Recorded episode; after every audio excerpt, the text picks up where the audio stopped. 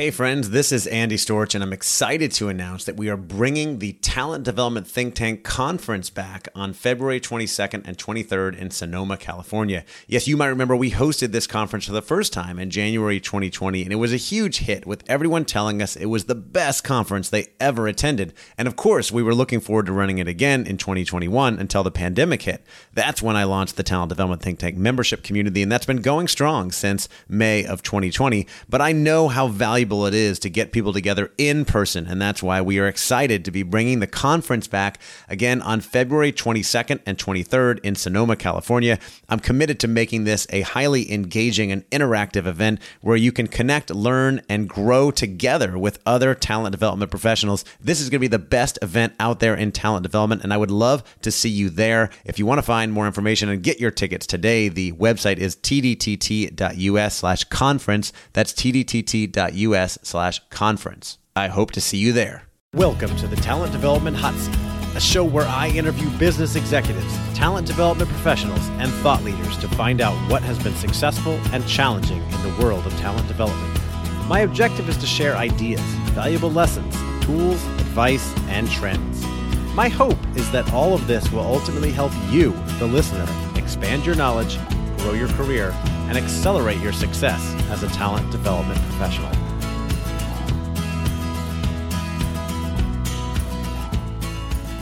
Hey, everybody, welcome back to the podcast. I am your host, Andy Storch, and I am so grateful that you are joining me today for an interview with Jim Selman. And Jim has been a leading thinker and practitioner in business transformation since 1977. He has authored several books and articles, including Leadership, and his newest book is called Living in a Real Time World Six Capabilities to Prepare Us for an Unimaginable Future. And this book explores six, uh, as I mentioned, conversational capabilities that we can cultivate to navigate uncertainty and learn what we need to know when we need to know it. More of an art than a science, these innate capabilities tune the way we experience our circumstances, our relationships, our past, our present, and our future. And these are things that I always love talking about, especially as we uh, explore the future of work and where organizations are going. So I'm really interested in talking with you today. So welcome to the podcast, Jim. Thank you. Glad to be here.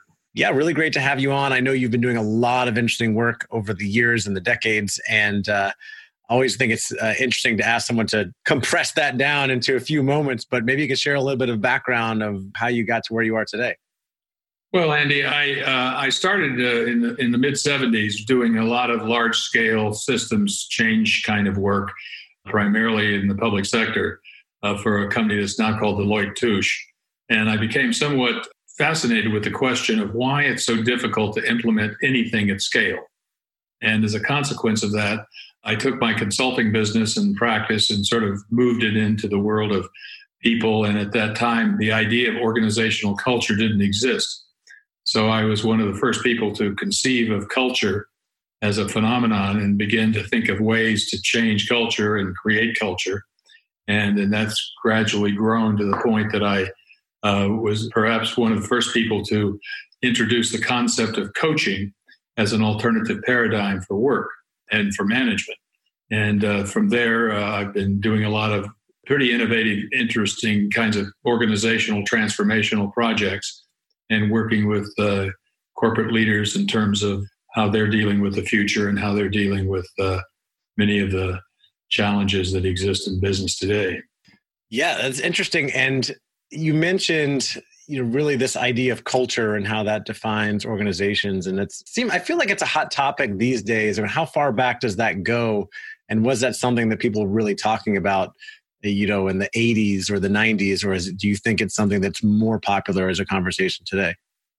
No i think it was a big conversation in the 80s and 90s i think in the 70s it didn't exist. I think culture was strictly ballet and opera uh, in those days. But the question really was there's something going on that's making it difficult to change. So for example during the re-engineering era and the billions and billions of dollars that were spent to try to re-engineer organizations most of them uh, reportedly have failed or fallen short. And the consequence of that is because of people and culture, according to the Wall Street Journal. And uh, the question is, what's going on? And so it's led me to a a different approach to understanding people and who we are as human beings and understanding culture having more to do with our conversations than anything tangible. One of the big problems we have is we tend to objectify people, call them human resources, and we objectify culture as if it's the same as a table or a chair.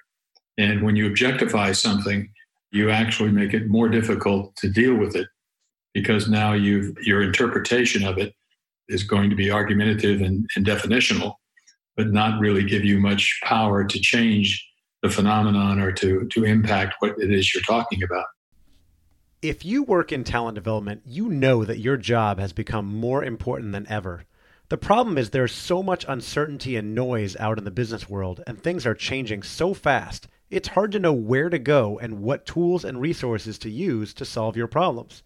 That's why I recently launched the Talent Development Think Tank community as a central and safe place to access information, ask questions, and talk with other L&D professionals like you so that you can achieve your goals and accelerate your career. Join today to get instant access to our online platform and community of ambitious, helpful talent development professionals who understand your world and can help you solve your problems. Right now, I'm offering 25% off the subscription price to podcast listeners. Just go to talentdevelopmentthinktank.com and use code HOTSEAT for 25% off. That's talentdevelopmentthinktank.com and use code HOTSEAT. Thanks, and on to the episode. So how do we, uh, as you you mentioned that we the problem is we objectify people and we objectify culture. We just talk about it like it's a thing that can so easily be changed. How do we change that mindset? How do companies shift so they're not making that mistake? Well, I don't. I, first of all, I don't think you change the mindset. I think you create a new one. So in, in my case, I've been working a lot with a, a man named Dr. Fernando Flores over the years, uh, who's a, in my view, a seminal thinker in terms of being able to appreciate that language is really the medium in which we uh, deal with reality. And that uh, if we really want to uh, change something, we need to be able to observe what we're talking about. So I can observe conversation, I can't observe values, for example. So I can talk about values all day long, but it doesn't help me change what I'm talking about. But if I look at values as something that gets expressed in conversations, then I can begin to say, well, if I want to change the value set or change my values, it's going to show up and, and, and occur by changing my conversation. We really, I like what you said there. You, you can't observe values, but you can observe how they're being lived right i mean you can observe conversations you can observe people's actions you know are they acting with integrity are they focusing on profit or the customers or whatever the important values might be, you see it in their actions. Well, I, I yes, you can infer that, but you can't observe it directly. And uh, in a real time world, I mean, in a, in a stable world that doesn't change very often, you can build models and you can build interpretations. You can discover recipes through trial and error. And then you apply those recipes and you'll more or less get a predictable result. The point is, in a stable world, you can develop patterns and, and behaviors and, and, recipes and apply them. In a world that's changing faster than we can even comprehend, that idea of, of looking for recipes is ineffective. So you have to shift from more of a knowledge based approach to living to much more of a generative and creative approach, what I call navigating. Uh, when you don't have maps of where you're going, then you need to invent the maps as you go. And that's a very different uh, paradigm and a very different mindset for any leader today in an organization because so much of our planning and our thinking about the future is grounded in the past. It's all more or less predictive as an extension and, and taking trends and so forth and mm-hmm. projecting them into the future. It's not that they're wrong. It's just that increasingly we're discovering that the world doesn't turn out the way we would like to imagine it will be. Right. But isn't history a pretty good predictor of the past? I mean, isn't it important that we study history to see how things have unfolded to inform us and to, you know, help inform our predictions or our decisions for the future? Well, that's that's the tricky part, and that's really what the common sense that I'm challenging in this book. Hmm. uh, because I'm really saying, from a common sense point of view, what you said is, of course, true. Yeah. However, in a rapidly changing world, common sense isn't common anymore. It doesn't work. Or if you rely on it to make your decisions and, and invest your resources, you're taking increasing risk because we have more than ample evidence from disruptors in business to new technologies and so forth that reality doesn't care what we think and that we're really dealing with something that's unprecedented. And that's really the, the question is if you accept that that change is not only faster, it's accelerating. Yeah, I, I heard a saying recently that uh, the rate of change is faster than it has ever been before, and yet it is slower today than it will ever be in the future. So the rate of change just keep getting faster. Things are changing all the time. And what you're saying is that we obviously can't do things the way we've done in the past. We have to change. We can't just rely on knowledge and history. We have to be able to take, I think, more of an iterative approach, is what you said, to be willing to try different things and, and pivot faster to be successful. Well, I, I mean, all of that's true. I mean, the met, the model or the metaphor I'm using is Star Trek Enterprise. And if you really buy into the idea that we're going where no one's gone before, and if you accept that premise, then we're going. We have to acknowledge that we're inventing the future we're not going into a future that's there waiting for us. So if you go back to your original point about prediction, uh, those past based predictions imply that the future is a certain way if we can only predict it correctly. Uh, another both philosophical and practical way of thinking is that there is no future there waiting for us to arrive. It's going to be whatever our actions produce. So, just as our current reality has been produced by our historical and past actions, our future is also going to be a function of our actions. Right. Is what's organizing our actions. If you if your actions are based on your predictions, you're going to get variations of what you predict or not. And what I'm suggesting is is that leadership and organizations need to give up their attachment to the way it was or they're imagining how it might be and start really getting clear what are we committed to produce? Mm-hmm. let the commitment drive our actions rather than our predictions determine our commitments. Yeah. If your view of reality determines what you commit to by definition you're going to get a bit more of the same.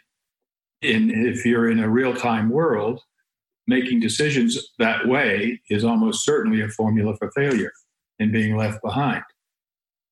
Yeah. And I'm thinking about, I, I, like what you said about we sometimes think we're entering this future that's already there, but we're defining the future based on the decisions we make, right? The actions we take.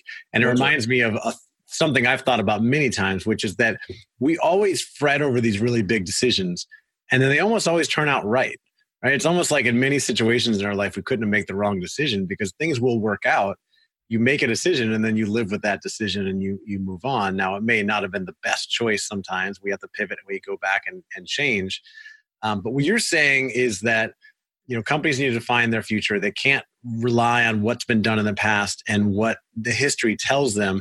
Can you give an example of where a company has made a mistake with this? I mean, obviously, I think of classic examples like Kodak completely ignoring the movement into digital, even though they had the technology. But uh, what else? You know, is there an example to kind of bring this to life? Well, there there are lots of them, and in fact, I read a list someplace of uh, it was showing conversations that, that have, have, no possibility. You know, like the head of the uh, patent office saying pretty much everything's been invented that can be invented, or common conventional wisdom, things like we can never run a four minute mile or we could we've got the Kodak and the Polaroid and the corporate examples, digital computer. Uh, you know, completely missed the. You know, they thought the future was main, was small small computers. IBM almost went out of business on their by building their corporate commitments based on their historical successes, and that by investing more in what we think made us successful has worked more or less in a stable, slow changing reality. That's nothing illegitimate about that. It's only uh, dangerous and, and difficult when suddenly the rate of change happens.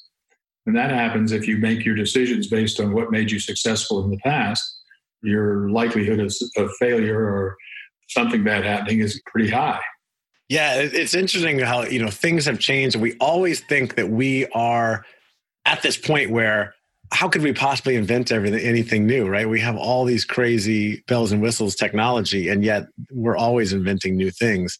So tell me a little bit more about this book that you have now, Living in a Real Time World. And you know, you and I were talking right before we started recording about the problem with people always trying to predict. People always want to predict the future, even though nobody really knows what's going to happen. I think people are a little bit obsessed with making those predictions, right? If you ever turn on cable news, which I don't watch at all, but I feel like it's full of talking heads making predictions about the future, even though they have no accountability to well, whether that prediction comes true or not. Yeah, that's exactly right. I mean, if you think about it, a prediction is just an assessment, it's a judgment. Okay, how well grounded that judgment is or how, how thoughtful it is, it's still a judgment. And linguistically speaking and practically speaking, uh, one of the big uh, ahas in the work I've been doing is showing people that judgments and, and assessments can never be true. They are always relative to an observer, and they're not facts. They're conclusions, they're assumptions. They're built on some narrative or some structure of thinking that has you see it that way. So there's nothing wrong with them, but they're not true or false. The problem is when we start to believe that our assessments about the future are the truth. Okay, and then we start living and acting consistent with what we think. Now, if you looked at missed opportunities, whether it was the railroads missing the airline industry or various kinds of myopia, it's just part of the human nature is that you kind of see what you see and you do what you do based on how you view your world. The problem is if the world is changing faster, then you have to figure out a different way of viewing it. Now, again, if you stop trying to control the future and you start creating the future, then it's a pretty easy move. The problem is if you try to control something that you don't control. So I tell people frequently, and it's very much at the center of this book, is that we don't really have much, if any, control but we always have a choice in how we relate to the world. We always have a, a choice in how we relate to what's happening. And that's what's emerging in this real time world, I think, is what you might call a relational view of reality. Yeah. Where if you want to change something, change your relationship to it. So if you're frustrated, change your relationship to frustration rather than change what you think is frustrating you. Would be so, another yeah, so true. I mean, you, you see people all the time that are complaining about changes that are happening in their organization or with technology or things that are happening to them instead of embracing that and saying, okay, this is an opportunity for me. How, you know, how can I take advantage of this? And that can be true for companies or for individuals. But I want to, I want to shift and, and talk about it from an organizational standpoint. Where is, I know you can't make a prediction, but where is work going? What is happening to jobs? How should people that are involved in talent development be thinking about this? Well, let me let me give you let me finish the the other question just slightly, and then go back and then address what you just asked because my view is is that the world is filled with models and suggestions and people telling people what they need to change. I'm saying if we're going to deal with a real time world, we have to see that all of the capabilities we need to deal with it are already within us. You know, everybody has an ability to read, whether you're literate or not. So that I'm suggesting in this book is that we all have the fundamental capabilities that we need to succeed and prosper in a real-time world. They're already within us, they're already available. Our ability to learn, our ability to relate, our ability to listen. You know, those are already innate capabilities. The question is now, can we exercise and cultivate those capabilities to deal with this unprecedented reality? Now, if I if I try to look at the future of work from my point of view, the first thing I'll always say, or the future of anything, by the way, I'd say I don't know, and I don't think anybody knows. And I think that the compare our prediction game is pretty much a waste of time. I think we need to ground our assessments about the future, but just get that it's not, it doesn't give us any more certainty than if we didn't. Now, if we're looking for certainty, we have a problem. If we're looking for clarity, we have what we need to begin to navigate effectively in this real time world. Now, personally, I typically will take the more dramatic expectations and predictions as an assumption but not as not as something that I think is necessarily true.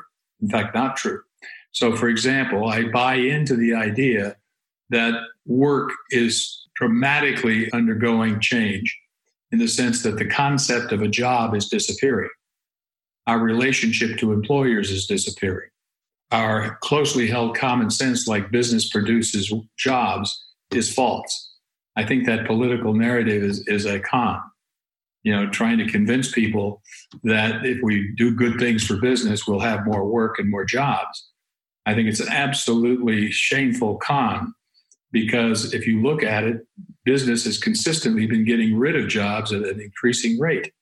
So whether it's call centers or kiosks in the airport or robots, uh, the nature of, of work itself is changing.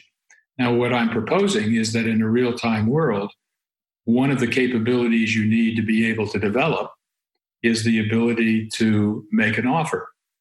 So stop asking me, what do I need? And start telling me, what do you got?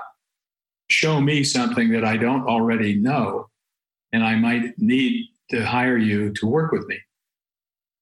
So we're all becoming what you might call solopreneurs, you know, individual entrepreneurs who are navigating in the world. Now, the millennials, I think, are, are sort of onto this with the gig economy idea mm-hmm. uh, and things of that sort. But at the end of the day, how you make a livelihood is going to be a function of what you have to offer and what you're committed to producing. And if what you're committed to producing is needed and wanted, you'll do fine.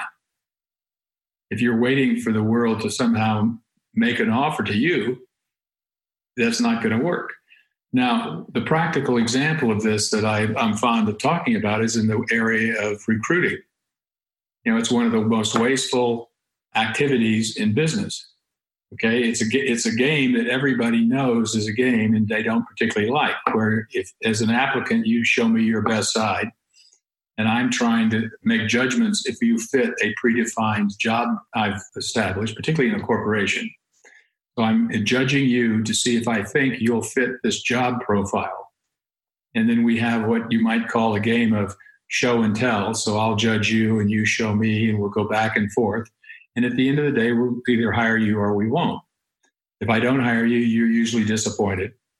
And if I do hire you, there's usually a fairly long learning curve.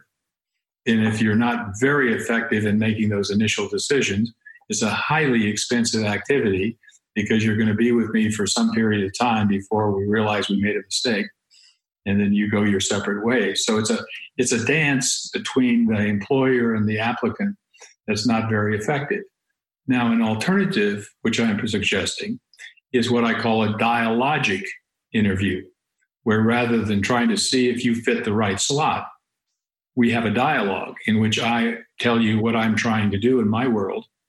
And then you and I have a dialogue to see what you have to offer. In the course of that dialogue, you're creating the job. You're not seeing if you fit the criteria.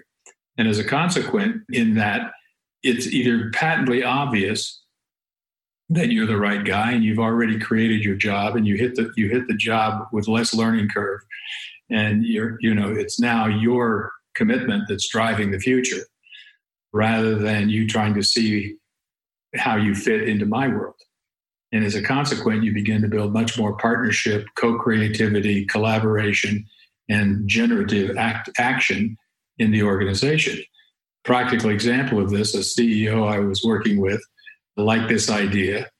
He was interviewing a, a fellow that uh, for a senior executive job who everybody else thought was terrific and had given the thumbs up to. In 10 minutes, it became obviously that it was a mistake from both points of view just by saying to the fellow, you know, this is what I this is what I want. And not what do I think you should do. And in that dialogue space or dialogue context, they parted amicably. It was obviously a mistake on both parts. And once the other people in the organization had seen what it, what had happened, they agreed. They just didn't see it because they were so busy trying to judge and evaluate this fellow's resume and this fellow's past experience to see if he would fit this historically defined past based set of criteria. So, anyway, that's just a practical example of the kind of changes in organization that are probable in this real time world that we're living in. Another area is that is that if you can't trust your predictions, what do you do about your budgeting and your planning systems? Because they're all based on predictions and trend and extending trends.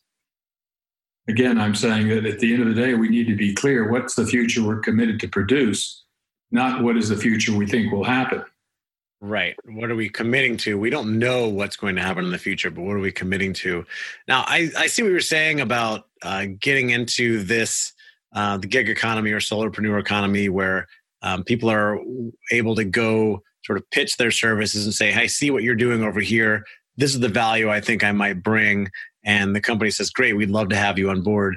Um, but the companies still have to find each other. And I also understand what you're saying about, you know, I've heard the best entrepreneurs or leaders will go out and find great talent and then find something for them to do rather than just filling certain roles. But when you're in a big company, I can hear people pushing back and saying, look, we're, we're in a big company. We have roles that we need to fill. We have jobs that need to be done. We're starting this new project and we need a developer or we need a project manager. How do we go about filling that if you're telling me don't fill roles based on, you know, past definitions and to, to really just find great people and then see what they can do? Well, obviously, I think it takes a little time to change the mindset of the executives and the human resource uh, recruiting systems and, and logic. Uh, but if you're looking to fill a role called project manager, I would say start by saying, what do you want the project manager to create or produce? Not what you want the project manager to do. So if I say I want the project manager to produce a low cost new product in half the time.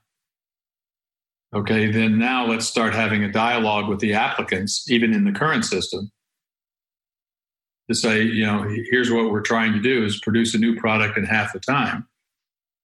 What do you got to say about that? And, and begin to shift it to a dialogue, to a conversation about this man's or woman's commitment and how they approach creating that kind of a future. The other thing that's pretty clear to me, uh, Andy, in the world of knowledge, knowledge is changing in this real time world, or our relationship to knowledge.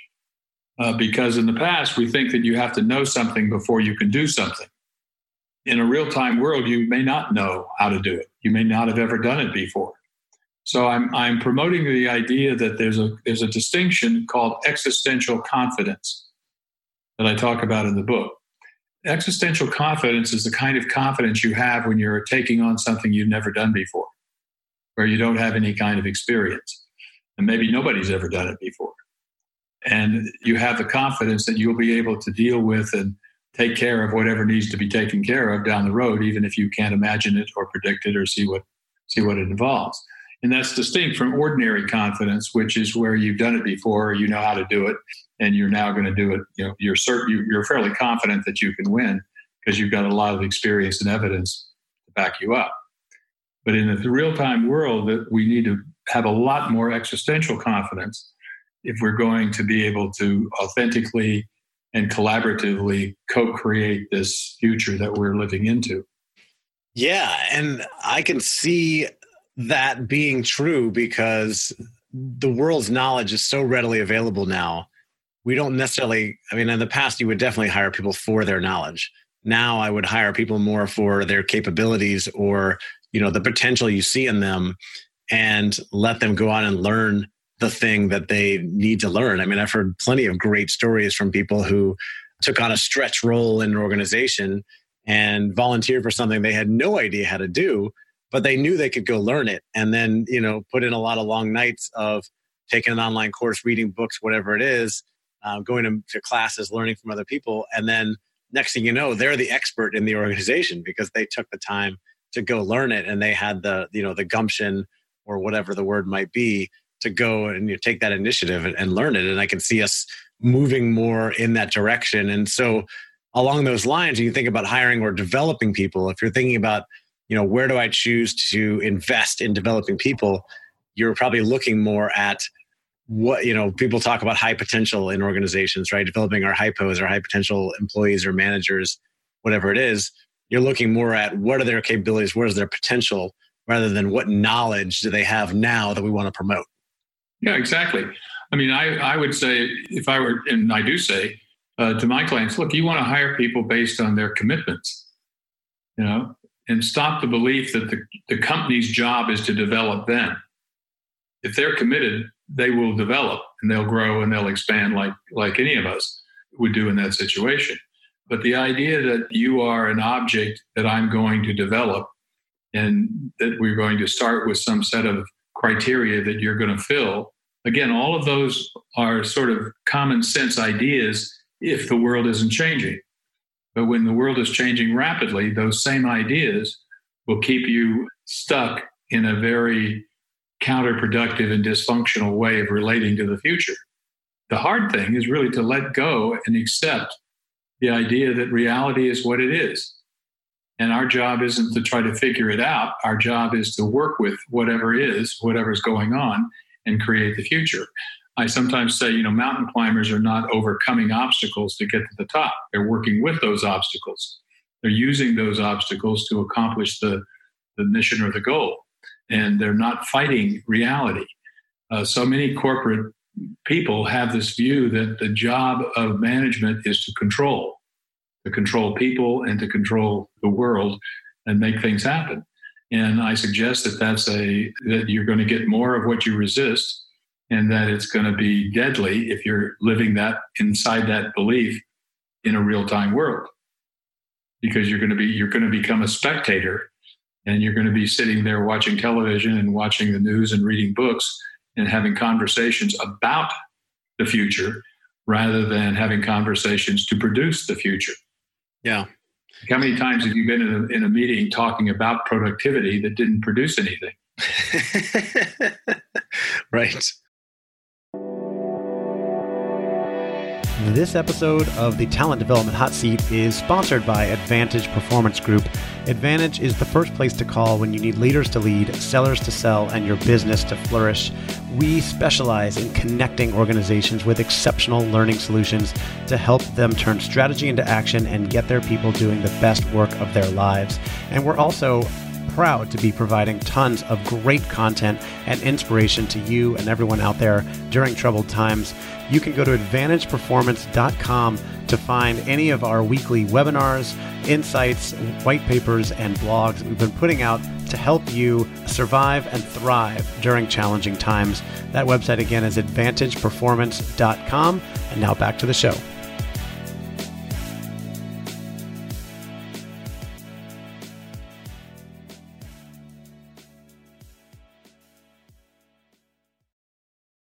Okay, so a lot of big companies out there are making transformations, right? A cultural transformation, digital transformation, strategic trans. You know, a lot of companies realize we need to change, we need to shift. We can't do things the same as we have done before. How do they adapt to this and, and prepare themselves for the future of work, no matter well, what? Well, first, first thing is the word transformation, like the word coaching in a lot of our lexicon, has yeah. now become vogue. So everything now is a transformation. But in fact, I think there's a big distinction between change mm. even big change and transformation. That to me, transformation is a much more fundamental and sustainable shift in how you relate to something, not the way you do something. So you can become a lot more, you know, develop significant changes and even important changes without necessarily transforming anything. Nonetheless, I would really say to any company that you've got to look at two different realities you've got to look at the reality you predict. That's let's call that the predictable future. And then you've got to look at the reality, let's call it the possible future. The possible future is not anywhere close to the same as the predictable future.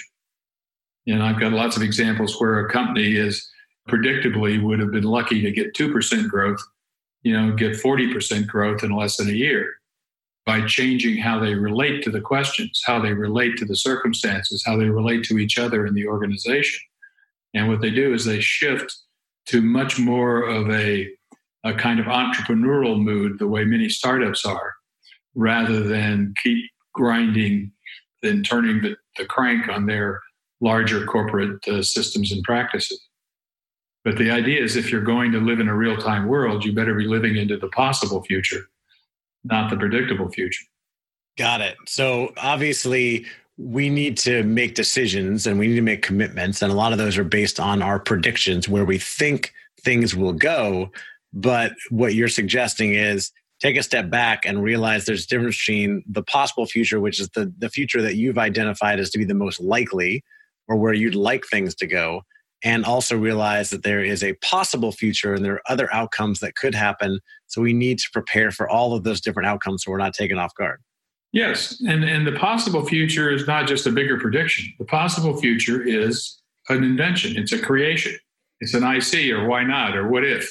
And then develop the new habit of being able to say, what's what are we committed to make happen, and then plan how to do it, rather than letting our planners and our planning mindset determine what we commit to.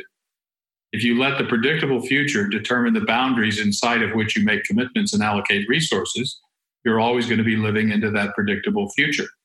Hmm. You know, it's the old George Bernard Shaw quote about reasonable people adapt themselves to the circumstances. Unreasonable people adapt the circumstances to themselves. In a real time world, you better be in the latter camp, hmm. living, to, living to make the circumstances fit your commitments rather than trying to let your view of the circumstances determine what you commit to. It's fascinating. All right, so we'll kind of wrap this up here, but the for someone listening who may be involved in defining how to develop the people in an organization, you know, developing people whether it's managers or helping people upskill for new roles, get them prepared for how their job may be changing, knowing that we can't predict what those jobs will look like. You know, jobs five, ten years from now will be completely different from today. What's one more piece of advice do you give to them to think about these things and help prepare their organization for the future? Well, I think, again, I don't think I have a, an easy formula or anything, but I, I do notice that in many organizations, there's still a kind of paternalistic relationship between senior management and, and the rest of the organization, as if the people at the top are supposed to know and the people at the bottom need to buy in and go along with whatever the plans and the thinking is. So the first thing I would do is say, let's begin to acknowledge and shift that we start relating to people like they're a whole lot bigger and they know a lot more than perhaps we've given them credit for in the past. I sometimes say that we talk about our employees like they're children that we wish would grow up rather than talk to them as adults who sometimes behave like children and start interacting with them as responsible, committed, capable people and not try to play amateur psychologist and try to figure out what's going on inside their heads.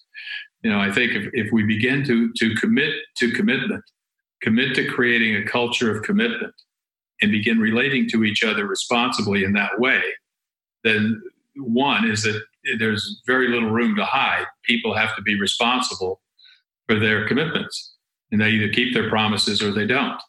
And you stop perpetuating this culture of explanation and, and excuses, which effectively keeps people buried in an historical narrative about the way things are justified based on their history. And you start getting people to be much more real time in terms of what are we committed to, what's happening, what's missing, are we succeeding, are we not? And, and basically, it has people begin to talk straight and kill a lot of this sort of background noise that undermines and defeats and slows us down at best and stops us at worst and keeps giving us this sort of self fulfilling future that at the end of the day is very dangerous and very unproductive. So I would say recognize that people are authentic if you have an authentic conversation with them and quit trying to figure it out and start having explicit conversations about the things that matter. And then begin trusting each other to coordinate and, and work together to produce the futures that we want. And if trust is missing, have a conversation about that and produce it or part ways because you can't tolerate lack of trust in a real time world. It's unacceptable. It's a deadly, undermining, self destructive kind of way of operating.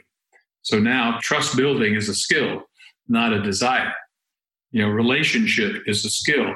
It's not a good thing to have if you can find it. You start moving all of the leadership conversations in the direction of observing what's missing to fulfill our commitments and then organizing conversations in order to produce what's missing. If we start addressing what's missing then we're either going to have the future we're committed to, or we're going to have the, uh, the correct feedback in order to work on what we need to work on to produce the future that we want. Or we quit BSing ourselves that we're committed to that and commit to something else, change the game. And stop waiting around to see what the future holds when it's not a future we're moving into, but actually something we're creating based on the actions that we take. Exactly. And I mean, I think that the biggest threat to success in a real time world is people being spectators, living like spectators in a society, commenting on everything without any action. Point of view doesn't change anything. Absolutely. Makes sense. Jim, this has been uh, so interesting. Uh, if people want to get the book or learn more about the work you're doing, where's the best place for them to go? Well, Amazon.com has it. It's living in a real time world, six capabilities for preparing us for an unimaginable future. And uh, also, I have a website at realtimeworld.com. There's a hyphen between real and time, real hyphen time uh, world.com. And there's some other links and so forth there. But uh, you can get it in Kindle or print. And it's also available in Kindle in Spanish. And in the next couple of uh, weeks or months, we hope to finalize the Spanish print edition as well. Great. So, living in a real time world, we'll put links to all of those things in the show notes.